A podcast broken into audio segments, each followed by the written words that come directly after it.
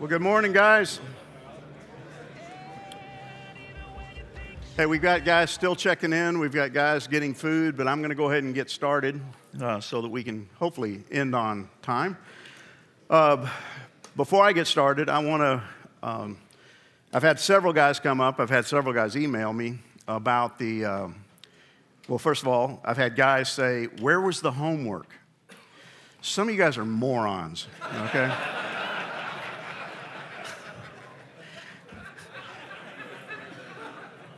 And I mean that with all the love of Christ I can get out of my system.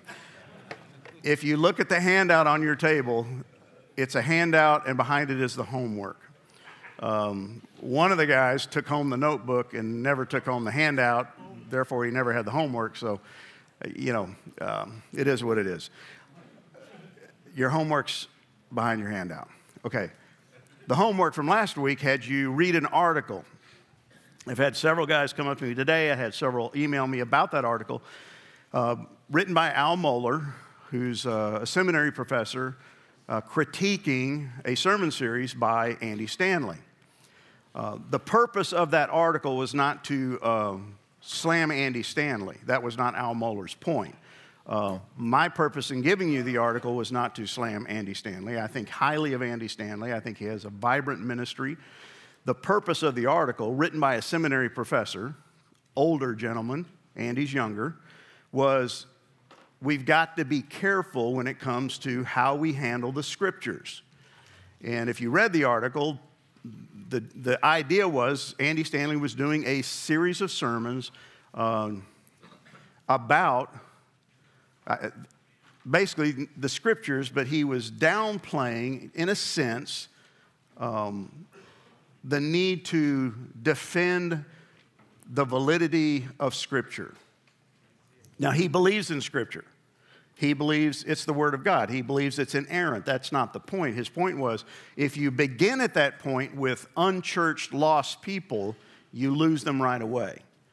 So, kind of put that aside and win them first, and then you can begin to talk about the Scriptures. Al Mohler's point was that's a slippery slope. And most of liberalism that's come into the church has, has begun at a point like that. We're going to kind of downplay this. We're going to put Scripture to the side. We're going to talk about the truths of Scripture, but we're not going to talk about where it comes from. It'd be like if I stood up today and said, uh, Jesus loves you and has a wonderful plan for your life. Most of you guys in the room, knowing me and knowing this church, would know that that's based on Scripture. And you'd go, Yeah, I know that.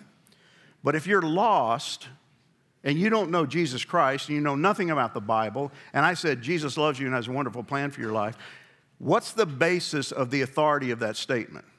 It's me. Well, you may look at me and go, I think you're an idiot. Um, I don't believe you. I don't think there's a Jesus. And I don't think, if he, even if he existed, he has a wonderful plan for my life. I reject that based on your authority because you said it. But if I say Jesus loves you and has a wonderful plan for your life, and it's all based on this book, that's a different statement. And so the purpose for the article was to get you to think. And I'm glad it made some of you think. Um, I'm going to give you articles each week that are going to make you think. Don't take offense. Don't, don't read into it. I'm not trying to slam anybody. I'm just trying to get us to think about these issues just like these men, the reformers had to think about these issues. Um, things are happening all around us, and we need to be discerning. Uh, one of the guys asked me, Well, should I even be listening to Andy Stanley? Yes, listen to Andy Stanley. But listen to Andy Stanley discerningly, just like I hope you listen to me discerningly. Uh, that you listen to Ted discerningly, that you listen and you go, Wait a minute, I wonder if that really gels with this just because you respect Ted Kitchens or maybe you respect me, don't always sit there and go, What Ken said. Go check it out. Be men of the word. So that was the point of the article. Enough said about that. Let me pray and we're going to get into this lesson. Father, thank you for this morning. Thank you for these men. Thank you for the word of God, that we can trust it, that we can lean on it, that it is your word, that it is inerrant, infallible, trustworthy, and it applies to every area of my life and the life of every man in this room. And may we become men of the word.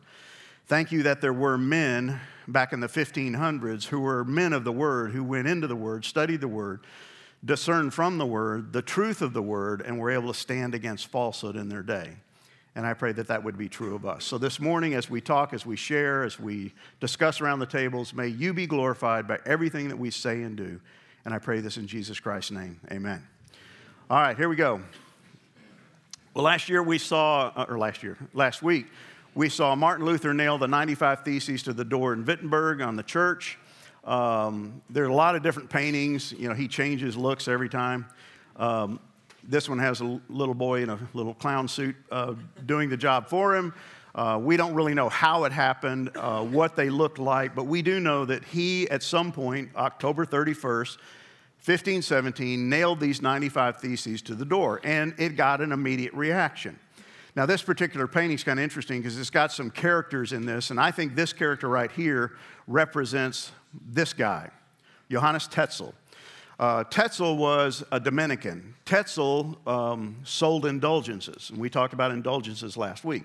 Tetzel, as a Dominican, made money off of selling indulgences. They got a cut of however many indulgences they sold.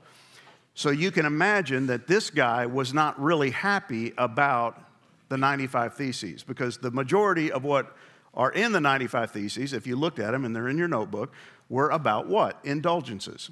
Now, again, keep in mind, Luther was not against necessarily at this point in his life indulgences. He was against the abuse of indulgences. He was really against the sale of indulgences for money. He was all for an indulgence was basically a gift of merit to get people out of purgatory. He still believed in purgatory at this point in time, but he's against the fact that we're selling this. We're making money off of, off of it so the Catholic Church can build buildings and buy artwork. So he gets hacked off about this whole thing. And what's interesting is that Tetzel is the guy, he's the primary seller of indulgences throughout the Holy Roman Empire and which was predominantly what's now known as Germany, but he could not sell them in the area in which Luther worked and lived because the elector of that area, kind of the head dog, wouldn't allow it because he was selling indulgences. And so he didn't want competition, so he kept Tetzel out. But Tetzel's angry because it's affecting the sale of indulgences. So he writes a response. Listen, this is really important, guys. So listen to what this guy says. He's a high ranking member of the Catholic hierarchy. Listen to what he says. We should teach Christians that the Pope alone has the right of deciding matters of Christian faith, that he alone and no one besides him has power to interpret the meaning of Scripture according to his own views, and to approve or condemn all the words or writings of other men.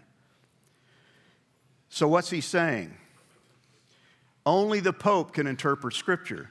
Only the Pope has the right to say what any writings, whether they're in Scripture or outside of Scripture, including Martin Luther and his 95 Theses, are valid. He's the sole interpreter. And one of the things we have to keep in mind is there, there weren't people walking around with Bibles under their arms like we have. They didn't exist.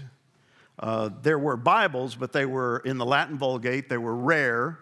Uh, the printing press had come along, but there still, still weren't copies of the Bible. As a matter of fact, I was reading this week because I can't stop reading about this topic. And this is when Luther was going to university. This is before he became a monk. And he goes into the library. Now, their library at um, Wittenberg was probably 500 books. Uh, there just weren't a whole lot of books. So he goes in the library and he says, one volume that he comes to to attract his attention. He's never seen this until now he reads the title it's a Bible. Now, this, this is a young man who grew up in the Catholic Church. He's uh, on his way to becoming a monk eventually, but he's a Christian. He goes to church and he's discovered a Bible, a rare book, unknown in those times. His interest is greatly excited. He is filled with astonishment at finding other matters than those fragments of the Gospels and epistles that the church has selected to be read to the people during public worship every Sunday. Until this day, he had imagined that they composed the whole Word of God. In other words, what he heard in his church as part of the worship was just fragments of the New Testament. but he didn't really ever hear about the Old Testament. He didn't know there was more than that. And so now he sees so many pages, so many chapters, so many books of which he had no idea. This is what's going on at this point in time. And so here's Tetzel saying the only person who can interpret the scriptures is the Pope. And then he goes on we should teach Christians that the judgment of the Pope cannot err, not the Pope, the Pope, in matters concerning the Christian faith uh, or which are necessary to the salvation of the human race. So again, once he's saying only the Pope can make judgments about Scripture and how you get saved. So, in other words, if I or Luther go to the library and I open up this book and I start to read it and I see in Romans that there's a, such a thing as righteousness, the righteousness of Christ, I can't interpret that as meaning anything if it doesn't agree with, with, with what the Pope says. So Tetzel is basically saying, no, these 95 theses are completely wrong. He's a heretic, he's wrong. He goes on, we should teach Christians that in matters of faith, we should rely and repose more on the Pope's sentiments as made known by his decisions than on the opinions of all the learned, which are derived merely from Scripture. So, this morning, what are we talking about? We're talking about Scripture. We're talking about the role of Scripture in the life of a believer and the role of Scripture as it relates to the Reformation. Things were beginning to change. The printing press came in somewhere about the mid 1400s. Uh, we're going to see the Bible starting to get translated. We're going to see it get printed. People are going to get their hands on it. They're going to start to read it. And suddenly things are going to change. And this authority of the Catholic Church is going to be undermined because people are going to start saying, well, that's not what the Bible says. And Luther's one of the ones to really start that ball rolling. Tetzel goes on, we should teach Christians that there are many things which the church regards as indisputable articles of universal truth, although they are not to be found in the canon of the Bible or in the writings of the ancient doctors. So, what's he saying? There are things that the church, the Catholic Church, has said are true that are not in Scripture, and they override Scripture. This is the issue that's beginning to come to a head as Martin Luther begins this journey, so to speak, from monk to reformer, from Catholic to Protestant, protester. Um, remember, he didn't start out to create a, a, a, revolution. He didn't really start out to get rid of the Catholic Church. He was a monk who loved his job. He loved what he did. He just had some questions about what was going on in his Catholic faith and in the church. Well, this is another thing that he said. Tetzel, he says, stiff necked and thoughtless man with 25 groats. This is what Tetzel would say to people when he's selling indulgences. With 25 groats, you can deliver your father from purgatory, and you are ungrateful enough not to save him. I declare to you, though you should have but a single coat, you ought to strip it off and sell it in order to obtain this grace. The Lord, uh, this, is, this blows my mind. The Lord our God no longer reigns. He has resigned all power to the Pope. Now, I guarantee you, you have never read that before. I had never read that before. This is a high ranking official of the church who's basically saying God no longer reigns, the Pope does. He's in charge, he's the vicar of Christ here on earth.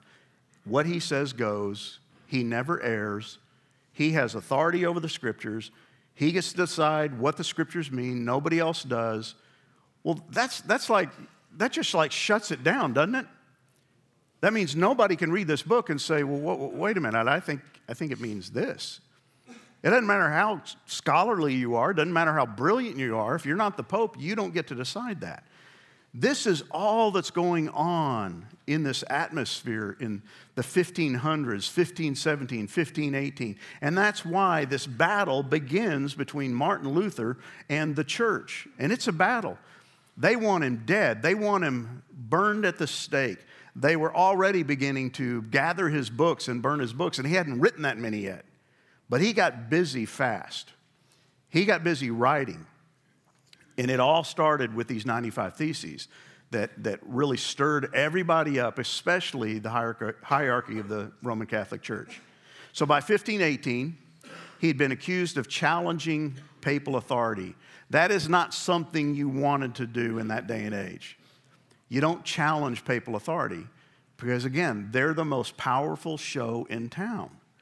Uh, they have a monopoly over everything. There is no Baptist, there is no Methodist, Episcopalian, Lutheran yet. There's, there's no other denominations. You couldn't go down the street and go to a different church. It was the church, it was Christendom. And so he's basically saying, I don't believe the, the Pope's all, all in charge. I don't think he has all the authority. So he's given 60 days to appear in Rome before the Pope as a heretic and answer some questions. And, and what I'm going to do, guys, as we go through this, I'm not, I'm not going to tell you the whole story of Luther in one fell swoop. I'm going to kind of weave it into where we are. We're talking about Scripture. But this is part of the process that he goes through that he's told that he has to arrive in Rome and defend himself. Well, he knows the story of John Huss and he knows the story of other people before him who had gone to Rome and who had been killed. And he's a little reticent to just pack up his bags and head to Rome because he knows what's going to happen. He knows he's going to be put to death. So after he posts those 95 theses, there's a series of events that take place that are pretty important to, to our study. May 1518, the Heidelberg debate. Okay, there's the, back in this day and age, they loved to debate. They loved to have disputations. Um, and basically, it was you would come and you would give your side, and the other side would rebut. They would give their side, and it was kind of an academic pursuit. And so he's called to this Heidelberg debate, and he defends the teachings of Augustine. Okay, so he goes back to Augustine. The Catholic Church um, revered Augustine. And so he goes back and he uses one of their kind of respected authors and writers, thinkers, and he brings out of Augustine some things that the Catholic Church really didn't see or adhere to. One of them being that upright acts may be mortal sins in God's eyes. Now, why is that important? Because Augustine basically said, you can do the best thing you know to do, which appears to everybody around you to be an upright act, and God looks at it and goes, that's a mortal sin. That's, that's worthy of damnation.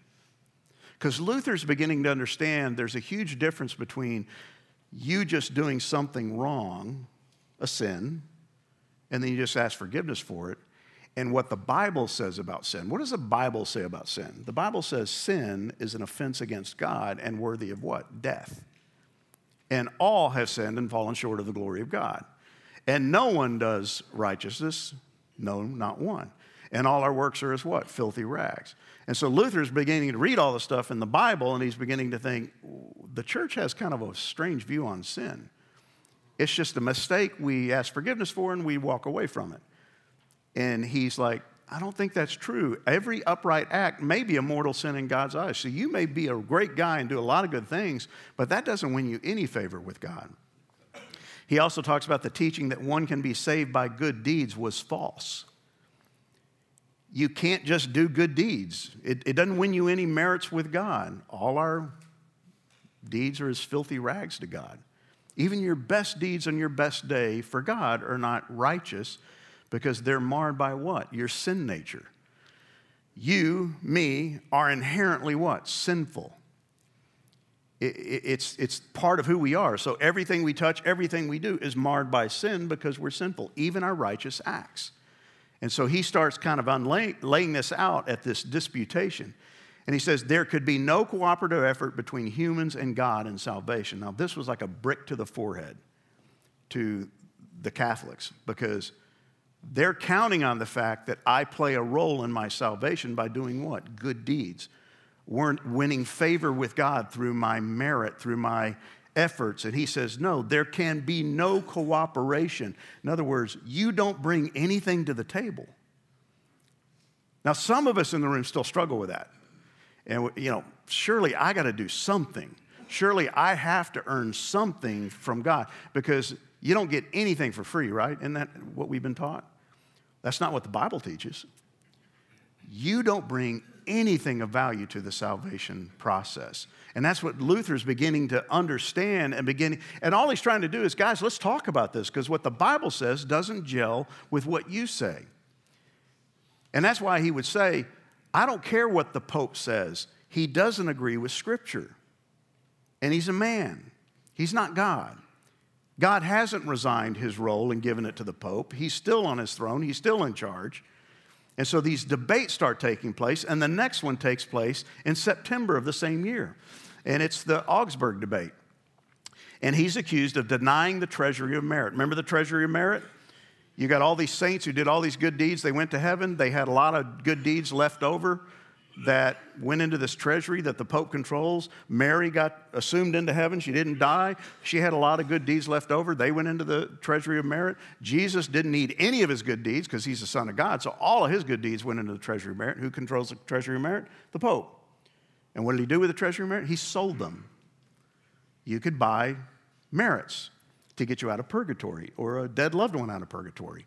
And so he denies the treasury of merit. It doesn't exist. There is no treasury of merit. It's not in the Bible. Where did it come from? It, traditions of men. He starts teaching the sufficiency of faith, that it's faith alone, one of the five solas. It's by faith and nothing else. It's not by your work, it's by faith in the work of Christ, what he's done on your behalf. Then he denies that the Pope had authority to, to dispense indulgences. He starts really, the more he starts studying, his 95 Thesis is like the starting point. And then he starts thinking further into it. I don't even know if I even believe in indulgences now. And he's already, by this point, September of 1518, he's already questioning that the Pope has authority to dispense these things. You don't have the right to give grace. You don't have the right to give anything to anybody. It comes from God, not you. You don't have that authority. Well, a little bit later on in the year, 1519, July, the Leipzig debate. This takes place between Luther and the Dominicans. Who's the head Dominican? Tetzel. We already know Tetzel can't stand him. Well, a lot of other Dominicans can't stand him. Luther's what? He's an Augustinian. He's of a different order. The Dominicans and the Augustinians can't stand one another, so they have this debate. And Johann Eck represents the Dominicans, and he challenges Luther on the authority of the church over Scripture. And he begins to say, no, no, no, no, the church has authority over the scripture. Now, one of the things that you'll hear um, if you read anything or you, you study is that they would say, we have authority over the scripture because we're the ones who decided what the scripture was. In other words, the canon. That's a misnomer because by the time that took place, the church, the body of Christ, from the day of Pentecost forward, had already been deciding what books were going to be included in the canon. How did they do that? By using them and rejecting others. And so by the time of the third century, as early really as the second century, the Bible was already pretty much set in stone in terms of which books were going to be used and which books were going to be thrown out as non canonical. They weren't going to be included. And they had a, a reason for that. They had to be written by an apostle, they had to be written by a witness who witnessed and talked to the apostles, somebody like Luke, who was an apostle, but he spent time with the apostles. And so there were certain books that were just cast aside. Those are not part of the Bible. But the church, the Catholic Church, will say, we're the ones that, hey, we put it together. So we have authority over it. They also included all the apocryphal books. And we don't include those. We don't have those in our Bible because the early church fathers didn't have them in their Bible. Now, they, they read some of them, but they didn't consider them scripture. They saw them as valuable because they had writings in them and thoughts in them. They gave insights, but they were not seen as scripture. And then Luther, at this debate, questions the Pope's infallibility. Now, you can imagine how that went over. He's not infallible, he makes mistakes. What did we read earlier? No, he doesn't. He never makes mistakes. Everything he does is right and true, everything he says. And he begins to change his, his thinking about the Pope. Now, again, he's a monk. He's a good Catholic. He respects the church. He's just simply trying to change the church. And early on in this process, he actually wrote a letter to Pope Leo saying, I respect you. I love you. I know you're not the problem. It's all those idiots around you. You're, being deceived by all these people like Tetzel and others. It's not you. Well, by this time, he's beginning to change his tune. And he begins to refer to the papacy as the Antichrist. Now, what a way to win a friend, right? You're the Antichrist. Never call somebody the Antichrist, okay? Um, especially a friend. Here's what um, he says I do not know whether the Pope is Antichrist himself. Now, you could take this as a compliment, but I don't think so. I don't know that he's actually the Antichrist or his apostle. So wretchedly in his decrees does he corrupt and crucify Christ. That is the truth. So he's beginning to get a little bit more um, bombastic, a little bit more in your face. That I'm not sure he's the Antichrist per se, but he's, he's doing damage to the truth of Jesus Christ. The gospel is basically what he's talking about. He goes on, he says, A simple layman armed with scripture is to be believed above a pope or a council without it. If I've got a, a, a simple layman who's got this book and quotes from it, I'll believe him before I believe the pope who's not using it at all, is his premise. As for the Pope's decretal on indulgences, I say that neither the church nor the Pope can establish articles of faith. These must come from Scripture. For the sake of Scripture, we should reject Pope and councils man, he, you know, it's just getting better. You know, he's, he's, he's kind of healing the wounds. You know, he's, he's, he's working to be, you know, um, I, I want us all to get along. He's politically correct, right? No, he's not. So from 1519 to 1520, now he's already been declared a heretic. The Catholic Church trying to get rid of him. Everybody and their dog, including Tetzel, Eck, and all these guys are out to figure out a way how do we get him burned at the stake? How do we get rid of this guy? He's a thorn in our side. Well, he just starts writing, and he's prolific. And he writes about a number of different things. He writes about the forgiveness of sin. What, is it, what does the Bible say about forgiveness of sin? Not what the Catholic Church says. He talks about grace, the grace of God. He starts writing about the sacraments. The Catholic Church has seven sacraments. Luther started looking at it and goes, There's not seven sacraments. Where did that come from? Where did you get that? And he starts narrowing it down. There are only really two sacraments that we celebrate. He starts writing about free will. What, what, what is free will? Free will is still a hot topic today, right? You start talking about the will of God and the will of man, and what always wins out? The will of man. I have free will. I get to do whatever I want. I can accept God, I can turn God away. I don't, I don't I have free will. See, we're free will creatures. We think we have free will. Nobody in this earth has free will. Here's why I know nobody in this earth has free will not to sin. You can't not sin. Matter of fact, everything you do is sin apart from Christ. So, this idea of free will was a big deal in, in this day and age, just like it is today. And he starts writing about it just based on what he reads in the scripture. And, you know, free will is not what it's cracked up to be. Free will is not what we think it is. And then he starts writing about the papacy. Again, not winning friends. So in 1520, Pope Leo's had enough and he condemns him as heretical. He makes it official. And he writes this papal bull, and this is actually what it looked like. It's called Exsurge Domine, Arise, O Lord. He's basically calling God. Now, it's interesting to me that he's God's resigned and he's in charge, but he's calling God to curse Luther. Get rid of this guy. We call God against him. And it's a official papal bull that gets circulated. And again, Luther's given another 60 days to respond and then appear, to appear before the Pope. I want you to come to Rome and I want you to appear before me. And what Luther and all his friends know is if he shows up there, he'll be killed. He'll be burned at the stake. So, what does Luther do? He burns the papal bull. He just burns it in front of a crowd. He says, I don't agree. I don't agree. What did he already say? I don't agree that the Pope has the authority to do these things. He can't condemn me as a heretic because I'm just saying what the Bible says. And so I'm going to rely on the Bible. I'm not going to rely on the Pope. And so January 1521, he's excommunicated. Now, what is excommunication? He is not able to take communion. He's not able to go through the Mass. And so, other words, he's not able to receive the blood and body of Christ. He's still a Catholic. He still believes that's necessary. He still wants to be part of the church. And he's basically said, no. He loses his right to practice as a monk, he loses his right to be a pastor to his people in Wittenberg. And so he's basically kicked out of the church. And in that day and age, that was death. That was the worst thing you could do to someone is excommunicate them. You could no longer receive grace. You could no longer receive the blood and the body of Christ through the Mass. So in April 1521,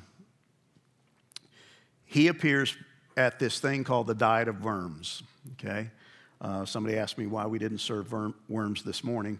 Um, this was actually a city. The, a diet was, they would call all the electors, all of the um, legislature to a city, and they had these throughout the year.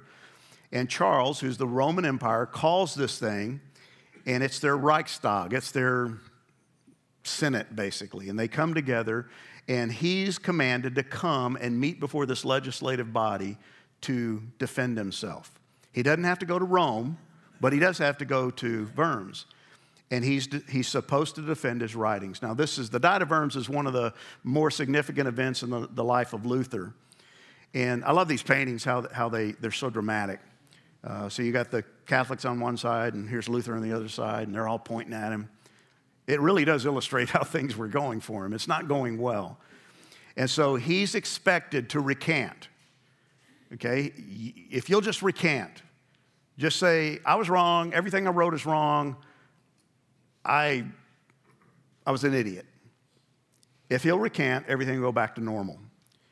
He's already been excommunicated. It's the only way he'll get restored to the church, and he's facing death as a heretic. Either you recant or you die. What would you do? Well, I know what you'd do. You do what I do. I'd recant. At least I think I would. Because this is a lot of pressure. He didn't have a whole lot of friends at this point, and he's pretty much alone. And he has his writings compared to John Huss. John Huss was a heretic who was burned at the stake. He was an early reformer. He actually came before Martin Luther. And so they're basically looking at all his writings and they say, you're a heretic just like John Huss.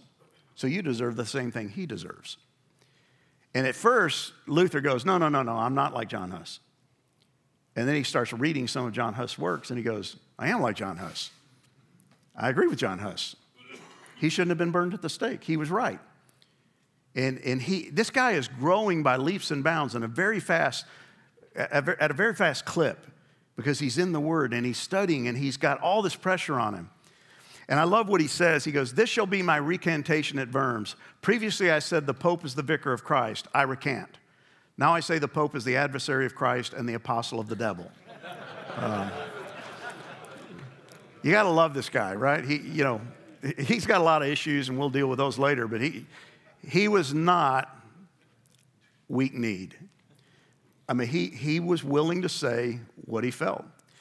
He goes on, and this is one of the famous quotes from the Diet of Worms when they basically said, Here are your books, recant. They gave him 24 hours to think about it. He comes back and he says, Unless I'm convinced by the testimony of what? The scriptures, or by clear reason, for I do not trust either in the Pope or in councils alone, since it's well known that they often err and contradict themselves, I am bound by the scriptures. I have quoted, and my conscience is captive to the word of God, the scriptures. I cannot and will not retract anything, since it is neither safe nor right to go against conscience. I cannot do otherwise. Here I stand. May God help me. Amen. That was his, those were his last words, really, at this diet of Worms. And everybody's hacked. It, they didn't get what they wanted. He didn't recant. He didn't say, I'm sorry. He didn't repent, he basically said, I stand by everything I wrote because I feel like it's based on the scriptures. And my point this morning is for you and I to understand that your life has got to be based on the scriptures. It can't be based on, well, I heard Ted say, I heard Ken say, uh, I read an article. If that article or that person, that individual, does not base his words on scripture, you need to distance you need to walk away from that. And I think I said it last week. If this church ever stops preaching the Word of God, you need to walk away. No, you need to run away. Because that's the only thing that gives us authority to stand up on a Sunday or stand up on a Thursday and say what we're saying is it's got to be based on the scripture or it has no authority. I don't have any authority. The Pope has no authority if he's not going to base it on scripture. I can't make stuff up and go, thus saith the Lord, if it's not in this book. And that was Luther's whole point, which brings us to this issue of sola scriptura, one of the five solas of the Reformation. And Ted's going to do a whole uh, sermon on this, but I just want to kind of touch on it because it's so important. And the reason I'm starting with this particular one is because the Reformation, everything we're going to talk about, salvation, sanctification, justification, grace alone and Christ alone, is based on what? This. And you got to start with the scriptures. Otherwise, you have no foundation. And that's what Luther understood is that it's got to go back to the scriptures. And he, just like I read earlier, when he went into that university in that little library and he found this rare book called a Bible and he began to read it, and it was stuff he'd never been taught, he, he began to see that this is an incredible resource. This is an incredible book given to us by God. And so here's what he says What good fortune can we expect if we act so perversely and in this way put the Bible, the holy word of God, so far to the rear? Moreover, the Pope commands with many severe words that his laws are to be read and used in the schools and the courts, but little is said of the gospel. See, in that day and age, everything was Catholic. The churches were Catholic, the schools were Catholic, the universities were Catholic. Everything was under the control of the church. And so when you went to university, you were given a Catholic education and you were read the writings of Catholic scholars. You spent very little time in the scriptures. Remember, he was in the university when he went into that library and discovered the Bible. He wasn't being taught the Bible in his classes. Matter of fact, they would read the writings of ancient writers about the Bible, but they would never read the Bible. And they would only read portions of the Bible. Well, that'll get you into trouble. If, if you're a guy that goes, Well, I love the New Testament, but I can't stand the Old Testament, you're going to get into trouble because you're going to misinterpret the New Testament because it goes with the Old Testament. That's like if I gave you a novel and said, Man, it's a great novel, read it, and I only gave you the second half you'd never understand. You'd know the ending, but you wouldn't understand the beginning. And so the church was guilty of not really teaching the, the entirety of Scripture. And it's in the schools. And, and Martin Luther was very adamant that we've got to start teaching the gospel, the Bible, in the schools. He goes on. Where the Holy Scriptures do not rule, there I advise no one to send his son. So again, everything's Christian. You, you send your kid to a good Catholic school, a good uh, Catholic university. If they don't teach the scriptures, he says, don't send your son there. Don't send your daughter there. You know what? That applies even today. But here's the sad thing you can send your kid to a great Christian school and they'll never hear the Bible. I, have told this story before. Uh, I, I, went to Baylor. Um, I got kicked out of Baylor, but I went to Baylor. Uh, I was going to be um, a religion major. I was a religion major. It only lasted about a year because um, I wasn't very religious. But I remember the first Old Testament class I went to that was taught by the head of the Old Testament department for Baylor, a good Baptist school. And I remember he stood up in the first day of the first class and he held up his Bible and he goes, I know some of you come from good Christian homes. I know many of you grew up in the Baptist church. and I know many of you have strong feelings about the Bible. Here's my feelings about the Bible. I don't believe it's the Word of God. I don't believe in the, the New Testament miracles. I don't believe in a literal creation. I don't believe, I don't believe, I don't believe. And, and I remember I was sitting in the room and I was just like, I was dumbstruck. I'm like, what do you believe? You're an Old Testament professor. He didn't, I don't think the guy was a believer at all. Now, he knew more about the Bible than I did, but he didn't know the God of the Bible. And so Luther's saying, everyone not unceasingly busy with the Word of God must become corrupt. It's the inevitable outcome. That's why the people who are in the universities and who are trained there are the kind of people they are. For this, no one is to blame with the training of the youth. For the universities ought to turn out only men who are experts in the Holy Scriptures, who can become bishops and priests and leaders in the fight against heretics, the devil, and all the world. But where do you find this true? I greatly fear that the universities are wide gates of hell if they do not diligently teach the Holy Scriptures and impress them on the youth. So Luther's concerned. He's concerned about society, he's concerned about the schools and what they're teaching their young people. And he went to university. He was going to be a lawyer. Then he ends up a monk. He goes and he gets training, university training, um, higher education training to be a scholar. He's a teacher of the Bible to other students. And yet he realizes that what we're teaching is not the scriptures. And he's concerned. And he begins to take this radical departure from the Roman Catholic Church. Radical.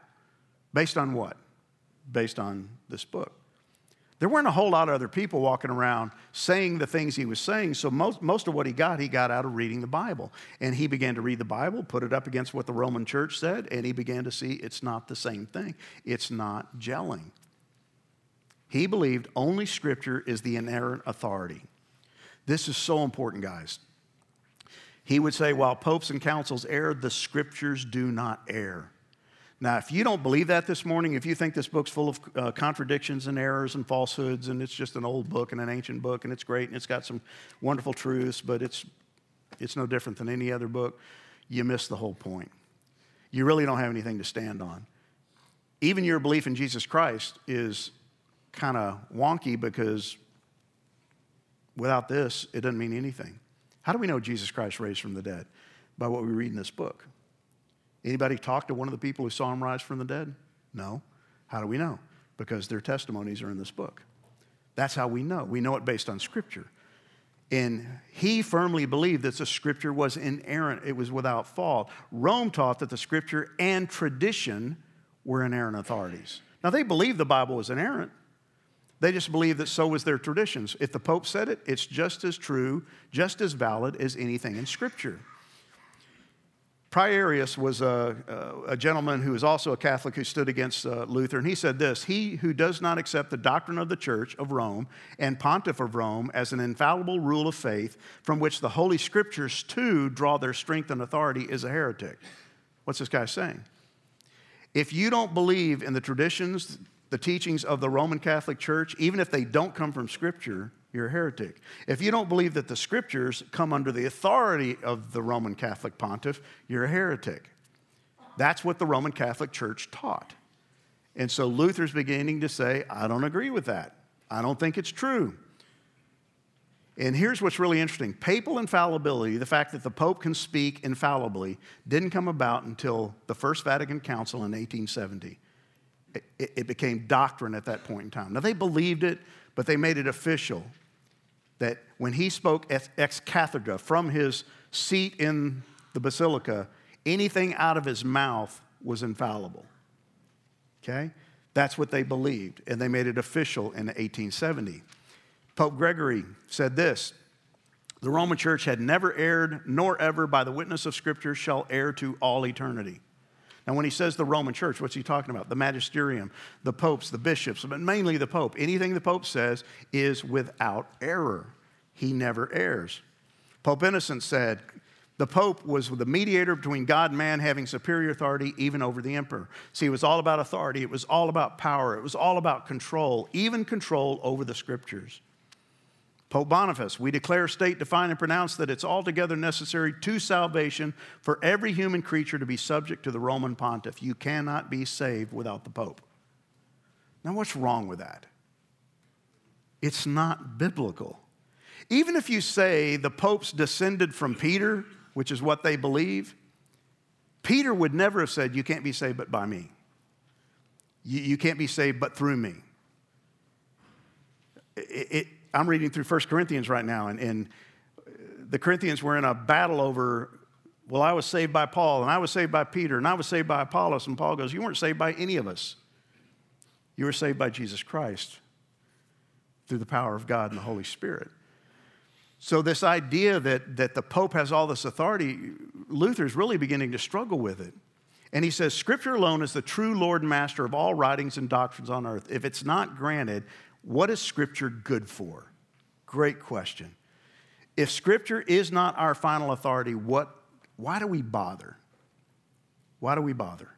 The more we reject it, the more we become satisfied with men's books and human teachers. One of the things I want to encourage you guys as you, as you grow in your faith, Um, I love to read commentaries. I love to read books by uh, uh, other scholars and writers, and I try to read diversely. I, I try to read people I don't agree with because it makes me think. But, guys, don't replace the Bible with those things.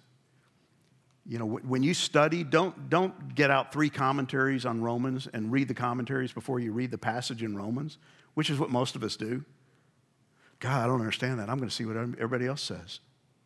Read it, wrestle with it, ask the Holy Spirit to open your eyes, then go to the commentaries. But see, what we do is we go to the commentaries, and so we base our beliefs on somebody's opinion that may or may not gel with Scripture. Because you can read three different commentaries and get three different opinions. Always go back to the Scriptures.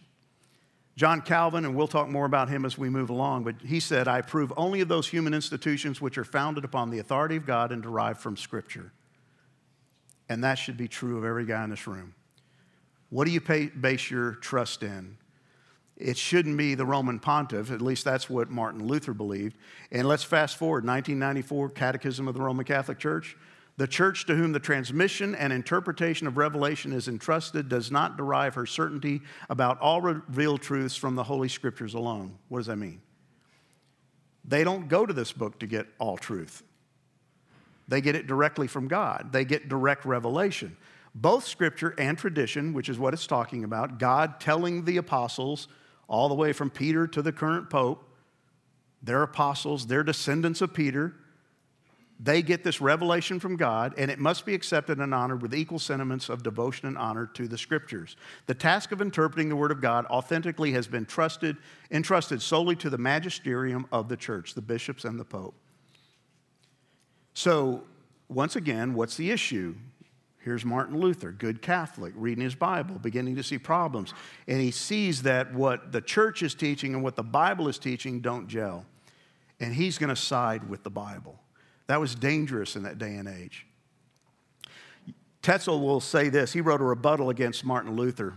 And he says, For God granted the fullness of his power to St. Peter, Peter the apostle, and to every legitimately elected pope who reigns over the Holy Church in such manner that the pope has the power to do all things necessary in the church that are for the Holy Church and for the salvation of humankind. Once again, it's really subtle, but what's he saying? The Pope is in charge of everybody's salvation. That's why the Pope controls the treasury of merit. That's why the Pope controls indulgences. That's why you have to go to the Pope to get, you know, absolution through the priest. The priest gets his power from the Pope. It all comes from the Pope. And Martin Luther is saying, no, it comes from Scripture. And then we see in these doctrinal decrees of the Second Vatican Council and I'm, guys, I'm going through this, and I know it's a lot of information, but you need to understand how we got to where we are here and how we got to where we are today. Hence, there exists a close connection and communication between sacred tradition, the, the ideas of the Pope, and sacred scripture. For both of them, flowing from the same divine wellspring in a certain way, merge into a unity and tend toward the same end.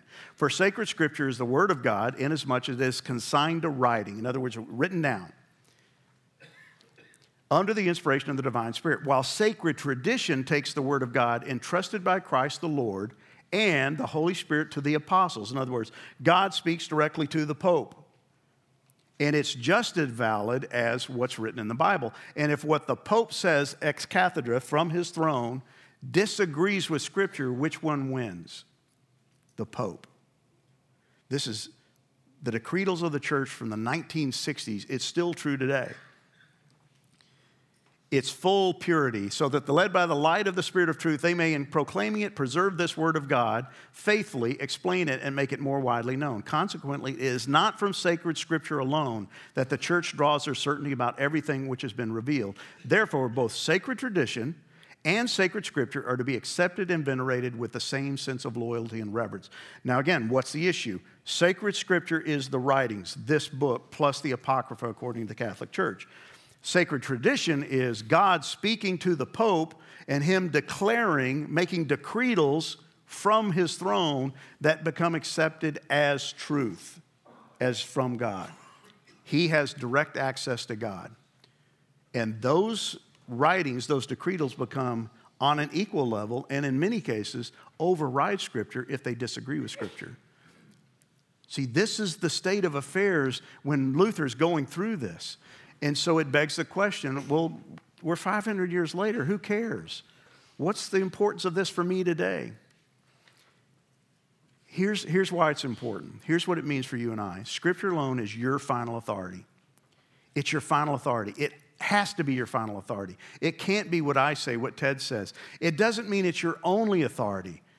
It's okay to listen to Ted, listen to me, go to a commentary, but you've always got to go back to the source. It's your final authority, it's your sufficient authority. And here's what the word sufficient means it means it's sufficient for all of life for faith and practice. Living your life, making decisions, you can trust this book. Now, it's not going to tell you how to invest your money. It's not going to tell you uh, where to buy a house and what neighborhood and who to marry. It's, that's not how it's designed. It will give you wisdom and insight to live godly and to make wise decisions. And we see in the Belgian Confession, by 1561, they start putting these thoughts in writing. We believe that those Holy Scriptures fully contain the will of God, and that whosoever man ought to believe unto salvation is sufficiently taught therein. You can go to the Scriptures for salvation, for life.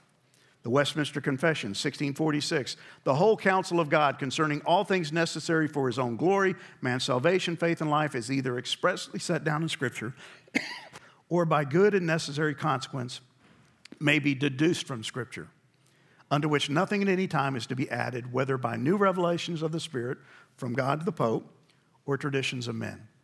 So, once again, you see this transition taking place. How did we get to where we are when we say the Bible is inerrant, the Bible is trustworthy? Because of the Reformation, because of men like Luther.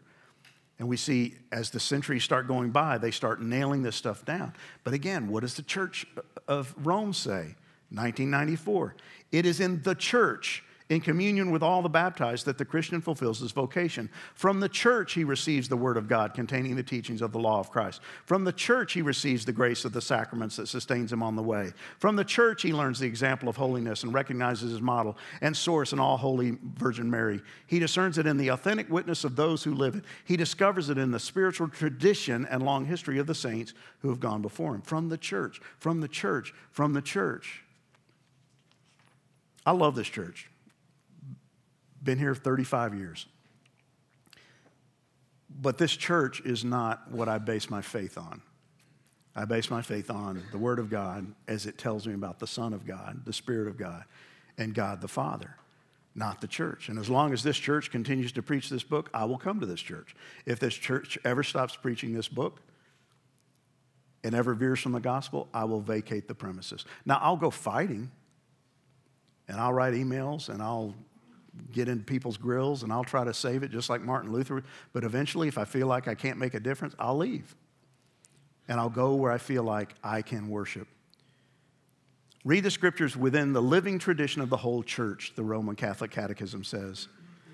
And again, I'm not going to read this whole thing, it's in your notes, but they, they keep going back to it's all about the church, it's all about the Pope. Scripture alone, because it's God inspired word, is our inerrant authority. You can trust it. You can trust it. Does it mean it's easy to understand? No, not, not in the least.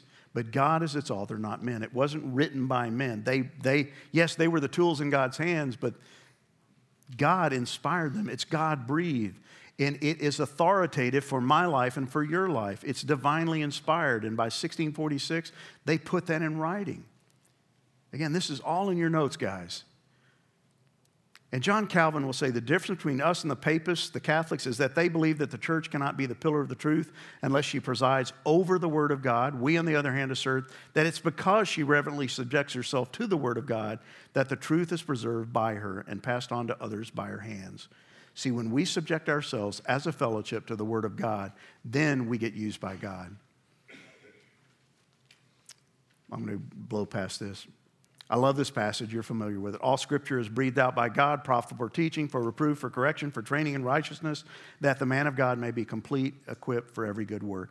That's what this is all about. It's scripture, it's scripture alone.